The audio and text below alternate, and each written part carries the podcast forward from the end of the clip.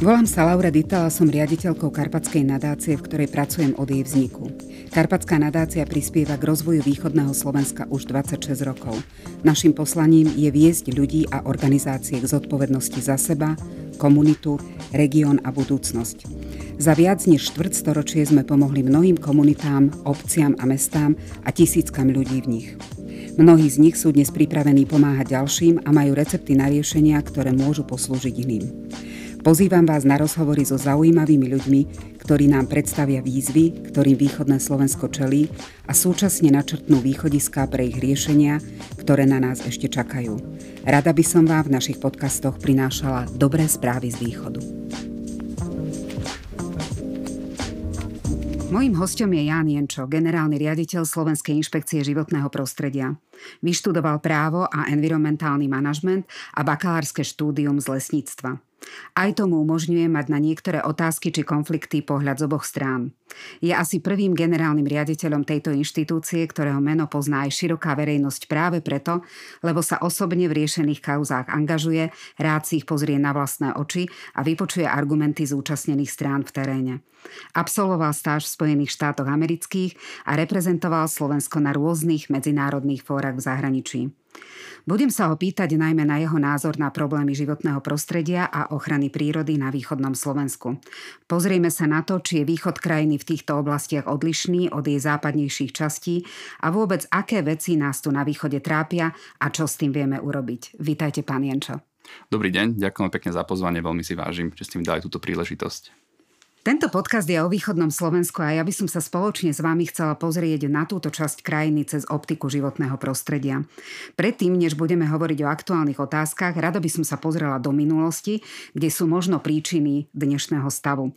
Mnohí obyvatelia východného Slovenska, hlavne tí skôr narodení, hovoria o tom, že sa z tohto regiónu počas bývalého režimu stalo smetisko. Plánované socialistické hospodárstvo sa rozhodlo umiestniť sem priemysel, ktorý produkoval znečistenie rôzneho druhu a v tých časoch sa dosť málo pozornosti venovalo životnému prostrediu, prípadne tomu, ako to v krajine pôsobí a ako to ovplyvní život a zdravie obyvateľstva. Ako sa na toto dedičstvo pozerá odborník? V prvom rade musím povedať to, že Slovensko si nesie so sebou takéto dedičstvo nielen z toho predchádzajúceho režimu, ale možno aj dávnejšie do minulosti. Predsa len už v rámci Uhorska to Slovensko bolo vždy tou priemyselnejšou časťou. Niektoré tie závody, tie priemyselné závody, ktoré boli na Slovensku a činnosti, ktorých nám stále v súčasnosti vznikajú nejaké tie environmentálne záťaže, už fungovali viac ako 100 rokov. Práve ten problém toho východného Slovenska možno špecificky spočíva v tom predchádzajúcom režime, kedy napríklad v tom známom trojuholníku v Rahumi, v Ranou nad Toplou, um, Humenné, Michalovce. Vznikli tri veľké chemické závody, ktoré mali akoby ten kumulatívny efekt veľmi, taký by som povedal, ničivý na to životné prostredie. A tak povedzme si na rovinu, že aj tá priemyselná výroba v minulosti nebola úplne najšetrnejšia vo vzťahu k životnému prostrediu. Ale teda musím povedať to, že v rámci celého Slovenska takéto problémy nie sú len tuto na Zemplíne. Môžem vypichnúť práve napríklad e, v Bratislave tú bývalú Dimitrovku, a respektíve teda tú environmentálnu záťaž, e, ktorá teda vyplýva z tej skládky vo Vrakuni, prípadne na strednom Slovensku v okolí Predajnej sú známe tie Gudronové jazera. Takže to sú tiež veľmi závažné dôležité environmentálne problémy, ktoré musíme riešiť riešiť. Takže nie sme tu na východe Slovenska nejaký paranoidný a situácia je veľmi podobná aj inde. Áno, to musím potvrdiť, že sú teda aj inde na Slovensku záťaže. Možno to špecifikum tohto zemplína alebo teda tohto východu e, spočíva práve v tej kontaminácii tými PCB látkami, čo sa dá fakt, že persistentné látky, ktoré dlho sa zdržiavajú v životnom prostredí a teda dôsledok najmä nešetrnej výroby, respektíve nešetrnej likvidácie odpadov práve z e, chemka v Strážskom. Staré environmentálne záťaže sú tu už 10 ročia, ale vlastne iba v posledných rokoch sa nimi štát reálne zaoberá. Mnohí obyvateľi a obyvateľky východného Slovenska už ani nedúfali, že sa tomu niekedy niekto bude venovať. Ja si pamätám, že environmentálne mimovládne organizácie na tieto problémy upozorňovali už na začiatku 90. rokov, ale skutočné reálne kroky smerujúce k riešeniam alebo nejaká verejná debata na túto tému začala v podstate možno až pred dvomi rokmi. Prečo je to tak? Tu by som zase nadviazal tiež na to dedictvo tej minulosti, hlavne teda pri zrode Slovenskej republiky, keď dochádzalo k takej divokej privatizácii mnohých podnikov, ktoré boli vtedy nejaké národné podniky, prípadne štátne podniky. My sme zvolili tú stratégiu, že ten privatizer v podstate mal úlohu naplniť aj tieto environmentálne záväzky. Konkrétne napríklad, keď zase mám to stiahnuť na východné Slovensko, aj ten privatizačný protokol, respektíve tá privatizačná zmluva prikazuje tomu novému nadobúdateľovi vysporiadať sa s odpadom obsahujúcim PCB látky. No bohužiaľ sa tak nestalo. Mnohé tie podniky skrachovali, tie ich výroby sa zúžili a títo noví prevádzkovateľia si v podstate nesplnili túto povinnosť nejakým spôsobom zhojiť tieto rany na životnom prostredí. Je tam ešte nejaká šanca retrospektívne toto riešiť s týmito vlastníkmi? No, je tam šanca, vlastne aj celý rezort životného prostredia na tom pracuje. Máme prijatý zákon o niektorých opatreniach na úseku environmentálnych záťaží, kde my spätne vlastne dohľadávame tie povinné osoby tých jednotlivých nástupcov tých organizácií, na ktorých by sa teda tie záväzky mali postupne akože presúvať aj v tomto prípade vlastne rozbenuté konanie vo veci určenia povinnej osoby, respektíve v akom pomere to bude súčasný prevádzkovateľ, prípadne v akom pomere to bude štát. Ide o skutočne ako veľmi komplikovaný proces, kde sa musí spätne dohľadávať, čo sa vlastne ako uzavrelo, čo sa ako previedlo, kto mal aké povolenia, aké súhlasy. Častokrát aj teraz sa vynárajú rozličné rozhodnutia, o ktorých sme ani nevedeli, ktoré možno v niektorej fáze boli vydané aj protizákonne. Takže je to skutočne ako veľmi náročný proces. Zase by som možno bol taký trochu aj optimista. Niektoré tie záťaže sa reálne aj sanujú, že boli už vydané aj nejaké rozhodnutia o pláne sanačných prác. Tuto na východe, hm, to, pokiaľ sa bavíme o tých PCB látkach alebo o tejto záťaži súvisiacej s činnosťou chemku, tam stále to konanie ešte prebieha, nebolo právoplatne ukončené. Ale znamená to teda, že obyvateľia východného Slovenska alebo tohto regiónu, ktorého sa to priamo dotýka, sa teda dočkajú nejakej ja, nápravy? Ja verím, že áno. Aj sám som informovaný o nejakých úsmerniach, ktoré išli zo strany Ministerstva životného prostredia o, smerom príslušnému okresnému úradu, aby v tejto veci konala čím skôr rozhodol.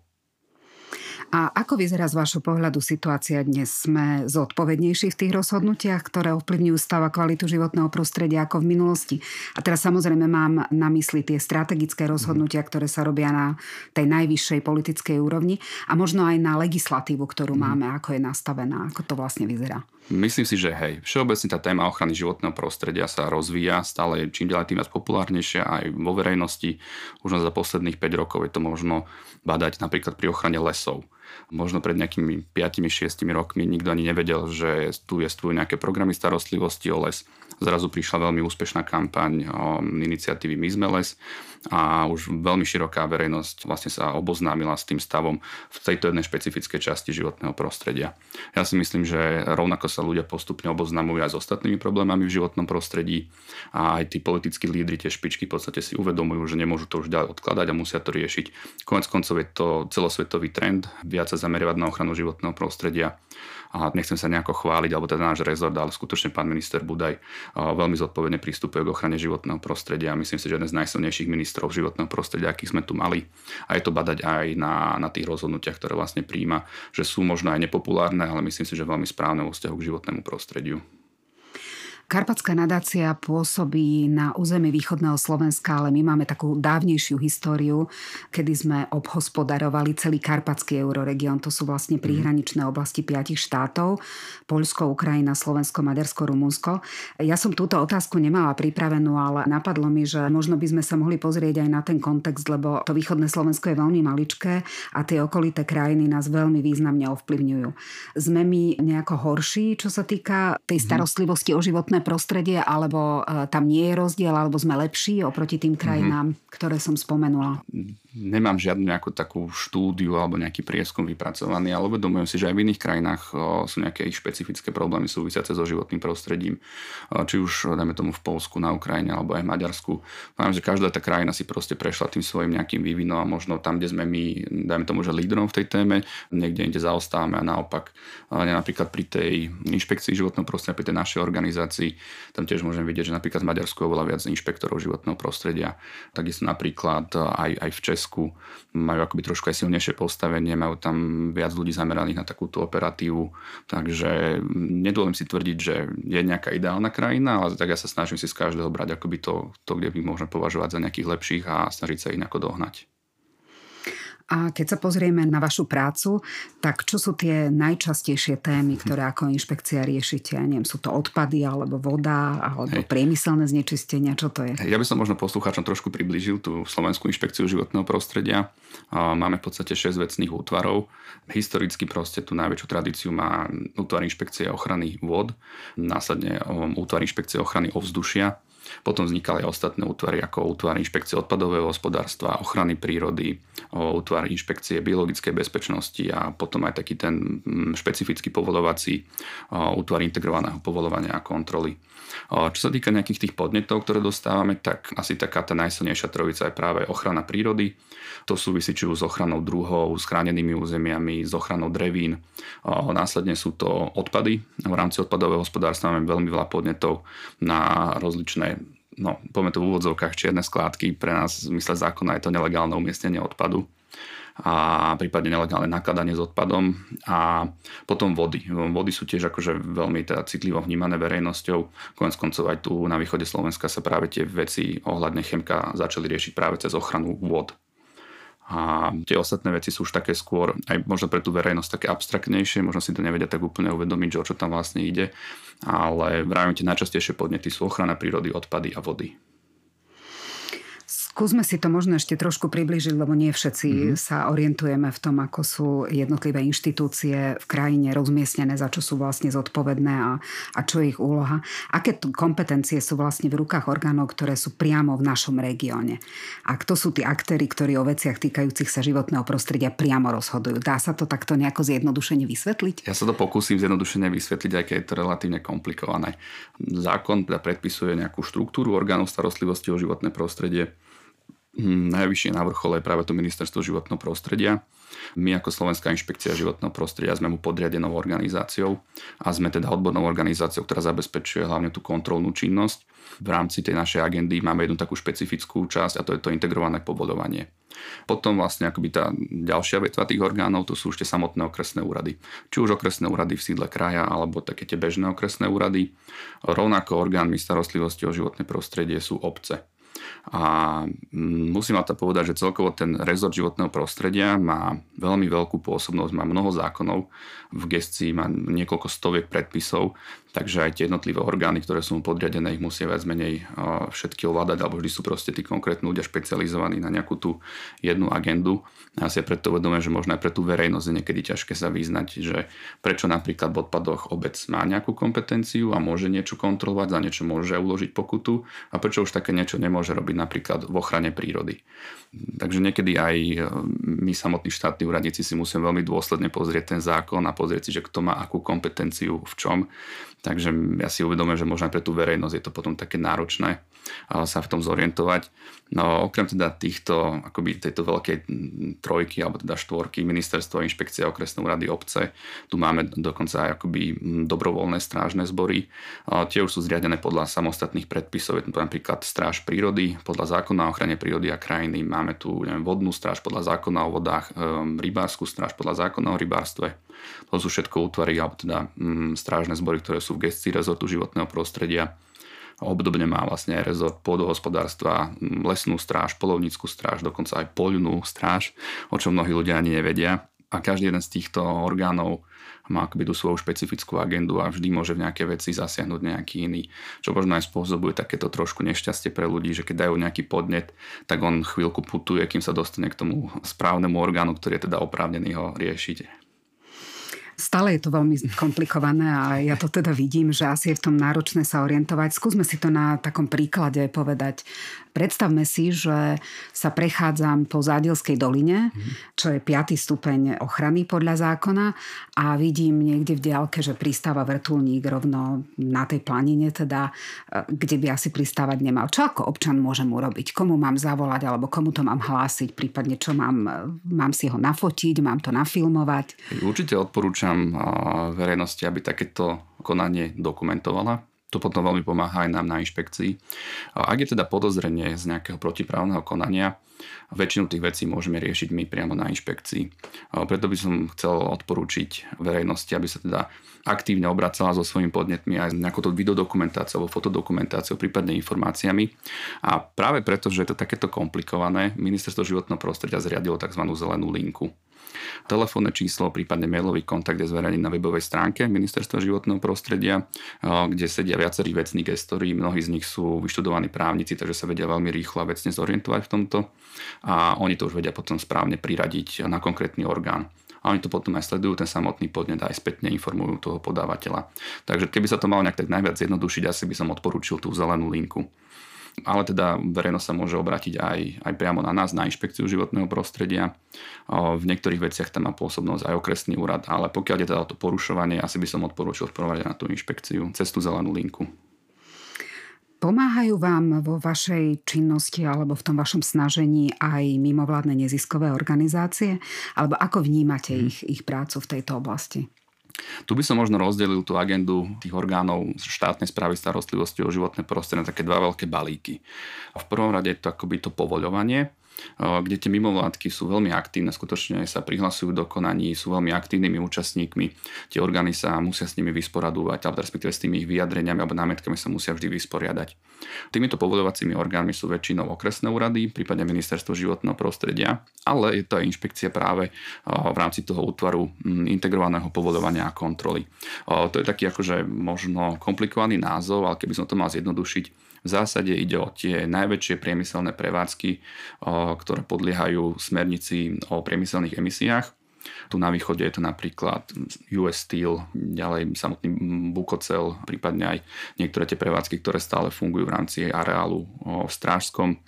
Ide väčšinou teda o prevádzky nejakého chemického, hutnického, ťažobného priemyslu a rovnako aj tie veľké skladky odpadov, kde teda my sme tiež povodovací orgán a rovnako tá verejnosť sa nám tam zapája a môže sa k tomu vyjadrovať. Takže to by bola akoby tá povoľovacia časť, kde verejnosť má možnosť byť veľmi aktívna. A potom je to akoby tá kontrolná časť, kde už mm, prirodzene tá verejnosť nemôže mať akoby mm, také tie mocenské oprávnenia, ako máme my pri vymáhaní tých zákonov, tak tam tá ich pridaná hodnota spočíva najmä v tom, že nám dávajú tie podnety, dávajú nám informácie, s ktorými potom ďalej pracujeme a prešetrujeme tie podnety a snažíme sa teda objasniť, či tá došlo k nejakom protiprávnemu skutku a ak áno, tak či vieme, kto ho spáchal a či ho vieme za to potrestať. Keď tak možno by som ešte odporúčil mm, nejakej tej, tej odbornej alebo tá laickej verejnosti, aby sa možno zaujímala no, práve tie dobrovoľné e, strážne zbory. Napríklad tá stráž prírody vie byť veľmi efektívnym partnerom práve e, aj smerom k inšpekcii Skvelý typ určite, asi najmä pre tých, ktorí veľa chodia do prírody a, a, majú teda schopnosť si všímať takéto protiprávne konanie. Možno by ma ešte zaujímalo, že v ktorých témach podľa vás občianská aktivita absentuje a hodila by sa, okrem mm-hmm. toho, čo ste teraz práve spomenuli, a kde sú tie rezervy? Možno v práci mimovládnych organizácií alebo jednotlivých občanov. Ja mám teda akože to svoje pozadie skôr tej ochrane prírody, čo je tiež akoby tá jedna špecifická časť ochrany životného prostredia. Aj pre mňa osobne je to skôr taká tá romantická ochrana životného prostredia. Kde ja vidím rezervy tej verejnosti sú možno práve tie veľké priemyselné prevádzky, ktoré majú asi ten potenciálne najznečistujúcejší vplyv na to životné prostredie. To sú skutočne akože veľmi komplikované zariadenia, ktoré sa schvalujú v relatívne zdlhavých náročných procesoch je to aj možno prirodzene pre tú verejnosť tak ťažko uchopiteľné, ale tam by som možno videl ten, ten priestor, kde by sa tá verejnosť mohla trošku viac aktivizovať. Teraz je to v súčasnosti nejaké pole, možno pár takých odborných mimovládnych organizácií, ktoré sa venujú nejak špecificky ochrane ovzdušia, prípadne ochrane vôd. A, a také tie rezervy sú tam v týchto odvetviach, tá ochrana mm, ovzdušia, prípadne ochrana vody alebo odpady. Dobrá správa je, že advokačné aktivity, v rámci ktorých pôsobia angažovaní občania a občianky ako strážne psy, upozorňujú na problémy, získavajú si pozornosť kompetentných a keď treba, nezastavia sa ani pred európskymi inštitúciami. Z nie tak dávnej histórie vieme, že lesochránarské zoskupenie Vlk v spolupráci s ďalšími organizáciami dosiahli vlastne, že mimovládne organizácie sú súčasťou eh, tých rôznych konaní, ktoré ste spomínali a teda zapájajú sa do tých procesov. Rovnako ste spomenuli už kampaň My sme ktorá oslovila tou svojou autenticitou a veľmi jasným odkazom veľké množstvo ľudí. Ako vnímate takéto veľké iniciatívy, ktoré, ktoré vlastne strhnú zo sebou davy? Sám som pracoval na ministerstve životného prostredia práve v tých burlivých časoch, kedy sa mimovládne organizácie domáhali zmeny zákonov, aby mohli teda aktívne vstupovať do tých konaní. Takže toto som si odžil aj ako úradník, ktorý musel teda spolupracovať napríklad teda aj s lesoochránským zoskupením Vlk. Ja si myslím, že to je určite posun vpred. V podstate tie rozhodovacie procesy sa otvorili aj takej tej kontrole verejnosti, čo možno je náročnejšie pre tie štátne orgány, ale určite to zvyšuje tú transparentnosť a v konečnom dôsledku si myslím, že to má priaznivý vplyv na to životné prostredie. Na druhej strane však musím povedať, že je tu niektoré organizácie alebo niektoré iniciatívy, ktoré tieto široké pôsobnosti, myslím si, že aj šikanóznym spôsobom zneužívajú a, a tým možno niekedy hnevajú aj, aj tých žiadateľov, tých prevádzkovateľov. A o to je vlastne vyšší dôraz na odbornosť a akoby tie vyššie vzdelanosť alebo iné nároky na tých štátnych úradníkov mali kapacitu sa vôbec vysporiadavať s takýmito častokrát aj sofistikovanými no, argumentami, takže ako, má to podľa pozitívny vplyv na životné prostredie, asi to určite vyžaduje vyššiu profesionalitu práve na strane tých úradníkov. Áno, myslím, že viem, o čom rozprávate. Ja by som sa možno ešte pozrela na také tie odborné mimovládne organizácie, ktoré vlastne venujú väčšinu svojej činnosti zberu dát a získavaniu informácií a príprave analýz. Využíva inšpekcia nejakým spôsobom takéto zdroje pri svojej práci, alebo je to skôr len môj pocit, mm. že by mohla? akože môžeme my v podstate využívať akékoľvek zdroje, ale musia byť pre nás verifikovateľné a tie údaje v nich musia byť skutočne pravdivé, aby sme sa o ne vedeli oprieť. V podstate ten rozsah toho zisťovania si určujeme my sami. Častokrát ale musíme dbať na to, aby s niektorými tými údajmi nebola nejaká agenda alebo nejaké postranné úmysly. My v podstate musíme byť skutočne ten spravodlivý strážca toho zákona a nemôžeme nikoho akoby kvázi zvýhodňovať, respektíve niekoho karhať za niečo, čo možno nie je založené na tých skutočných dátach. Ale ako my aj otvorene komunikujeme s viacerými organizáciami, a aj celkovo ten rezort životného prostredia prizýva do diskusí zástupcov mimovládneho sektora a snaží sa s nimi, spolupráci s nimi tvoriť tú politiku. Skúsme sa na záver pozrieť trošičku ešte na vás. Patrím medzi ľudí, ktorí sa zaujímajú o otázky životného prostredia, možno trošku viac ako bežná populácia. A keď sa tak zamyslím, netuším, že kto bol generálnym riaditeľom e, Slovenskej inšpekcie životného prostredia pred vami. A je to zrejme preto, lebo som o tých ľuďoch nikdy nepočula. Vy ste viditeľní, chodíte na miesta, kde sa problémy riešia, ste známi tým, že sa pozriete na kauzy, na tvári miesta, že sa rozprávate s tými aktérmi. Veľmi často chodíte aj na východné Slovensko Slovensko. Ste proste iný generálny mhm. riaditeľ, než na akých sme zvyknutí. Prečo ste sa rozhodli robiť to inak ako vaši predchodcovia? Čo bol ten motív? Možno je za tým aj tá moja predchádzajúca profesionálna minulosť, ako som spomínal. A tak keď som ukončil právnické vysokoškolské štúdium, tak som začal pracovať na ministerstve životného prostredia práve v tej ochrane prírody, kedy som sa rozhodol študovať lesníctvo, kde som sa v podstate akoby úmyselne začal vystavovať, poviem to tej názorovej opozícii, tej ochrane prírody. A ďalej ja vlastne som pôsobil v zahraničí na jednej stáži na Svetovom lesníckom centre, kde som mal možnosť sa stretnúť v štáte Oregon s predchádzajúcim a vtedy aj súčasným akoby ministrom pre lesy. A oni paradoxne ani jeden ani druhý nemali lesnícke zázemie alebo lesnícke vzdelanie. Obidva robili v oblasti vzťahov s verejnosťou, teda PR. Obaja mali skôr také akoby pozadie v žurnalistike. A takéto najväčšie poznanie alebo takéto poučenie z tej mojej stáže v tých Spojených štátoch amerických bolo v podstate to, že to je manažment životného prostredia, hlavne o manažmente ľudí a tá Slovenská inšpekcia životného prostredia, keď som ja prevzal túto funkciu, mala veľký potenciál a stále ho má. Proste tí inšpektori robia takže veľa dobrej práce, je po nich vidno výsledky, akurát nikdy sa o nich nehovorilo. Možno aj z dôvodu, že oni si nechceli byť nejak moc na očiach. Ja doteraz stále akože búram tento mýtus a snažím sa veľmi otvorene informovať o práci inšpekcií. A na druhej strane vlastne k tomu, že akým spôsobom inšpekcia životného prostredia v súčasnosti súčasnosti pristupuje k informovaniu verejnosti, tak za tým stojí aj samotný pán minister Budaj, ktorý je veľmi akože otvorený človek, veľmi transparentný a aj mňa samotného akože tlačil do toho, že ja sám musím stať za jednotlivými skutkami inšpekcie, či už sú pozitívne, negatívne. Ja sám za to musím zodpovedať. Takže to vo mne vybudovalo taký ten pocit, že musím sa o to zaujímať a ja som predtým pracoval nejaký čas aj mimo vládnom sektore, kde som teda od nejakej manažerskej funkcie si musel zariadiť aj také tie bežné veci v teréne. A, takže nebudem sa chodiť do terénu a ja mám skúsenosť, že práve vonku, keď to človek vidí na vlastné oči, skutočne získa ten nikým alebo ničím neovplyvnený názor a vie sa k tomu postaviť a ďalej s tými informáciami pracovať. A ako na to reagujú ľudia na jednotlivých inšpektorátoch, tí vaši kolegovia, ktorí sú vlastne v regiónoch? No tak sami mi akože hovoria, že doteraz to nebolo veľmi obvyklé, že by ten generálny riaditeľ takto sám chodieval von priamo do terénu alebo s nimi na kontroly. Ako pre mňa je to fakt nezablatiteľná skúsenosť. A potom vlastne aj tí samotní inšpektori, tí moji podriadení, vidia takú väčšiu oporu priamo vo vedení, čo možno predtým im chýbalo a sú potom také odvážnejší a keď, e, keď cítia tú podporu, tak o, možno aj niektoré veci, ktoré predtým nejak tak odkladali, tak teraz začali riešiť. Ako nie je to úplne ľahko, však ja sám som tam veľa do toho investoval aj do riešení problémov túto na východnom Slovensku. Ale určite ja to vidím, ja to vnímam veľmi pozitívne. Jednak aj tá verejnosť, jednak aj tí samotní inšpektori to berú ako takú podporu, ktorá tu možno doteraz chýbala. Táto vaša osobná angažovanosť každopádne pomáha upriamovať pozornosť na tie témy, ktoré sú mimoriadne pálčivé a, a teda je potrebné o nich hovoriť.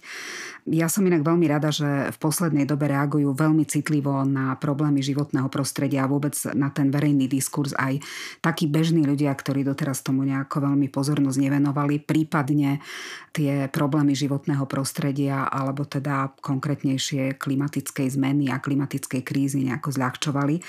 Takže určite je je to aj v mojich očiach veľmi dobrá cesta. Karpatská nadácia reaguje na signály od ľudí a od organizácií a venuje týmto témam na rôznych frontoch pozornosť, vytvára príležitosti na diskusiu, e, snaží sa identifikovať riešenia a hlavne možnosti občianskej angažovanosti a aktivity. Je možno niečo, čo by ste nám odporúčili, že by sme určite mali robiť v prípade tých našich programoch a pri našej práci s aktívnymi ľuďmi na východe Slovenska? Určite je tu viacero možností, kde občania vedia byť aktívni a reálne pomáhať eh, k zlepšovaniu stavu životného prostredia. Ešte by som možno chcel povedať, že doteraz tá ochrana životného prostredia bola pre bežných ľudí veľmi taká abstraktná a možno s príchodom práve tých klimatických zmien a napríklad divokých búrok, či už v nedávnej minulosti na Morave alebo aj teraz na Slovensku pred pár dňami, sú ľudia uvedomujú, že takéto prejavy počasia tu neboli a skutočne tu nastáva zmena v tých klimatických pomeroch.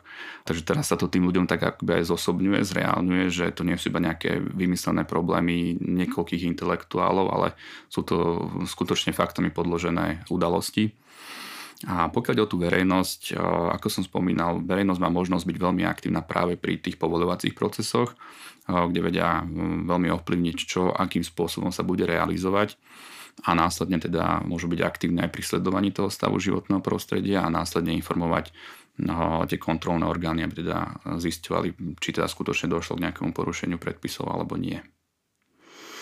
Super, veľmi pekne vám ďakujem. Východné Slovensko je región, ktorý čelí podobným problémom týkajúcim sa životného prostredia ako ostatné časti krajiny, takže nie je to tu nejak výnimočne zlé alebo horšie ako inde. Vzhľadom k legislatíve, ktorú v tejto oblasti máme, je veľká šanca na to, aby sme v budúcnosti dosiahli aj rozumnú aplikáciu v praxi. Je skvelé, že sa otázky životného prostredia v poslednej dobe dostávajú do popredia a nie len u tých zainteresovaných a kompetentných, ale aj u bežných ľudí, ktorí postupne postupne menia svoje vzorce správania, stávajú sa zodpovednejšími k sebe, svojmu okoliu, zdraviu, ale aj k budúcnosti.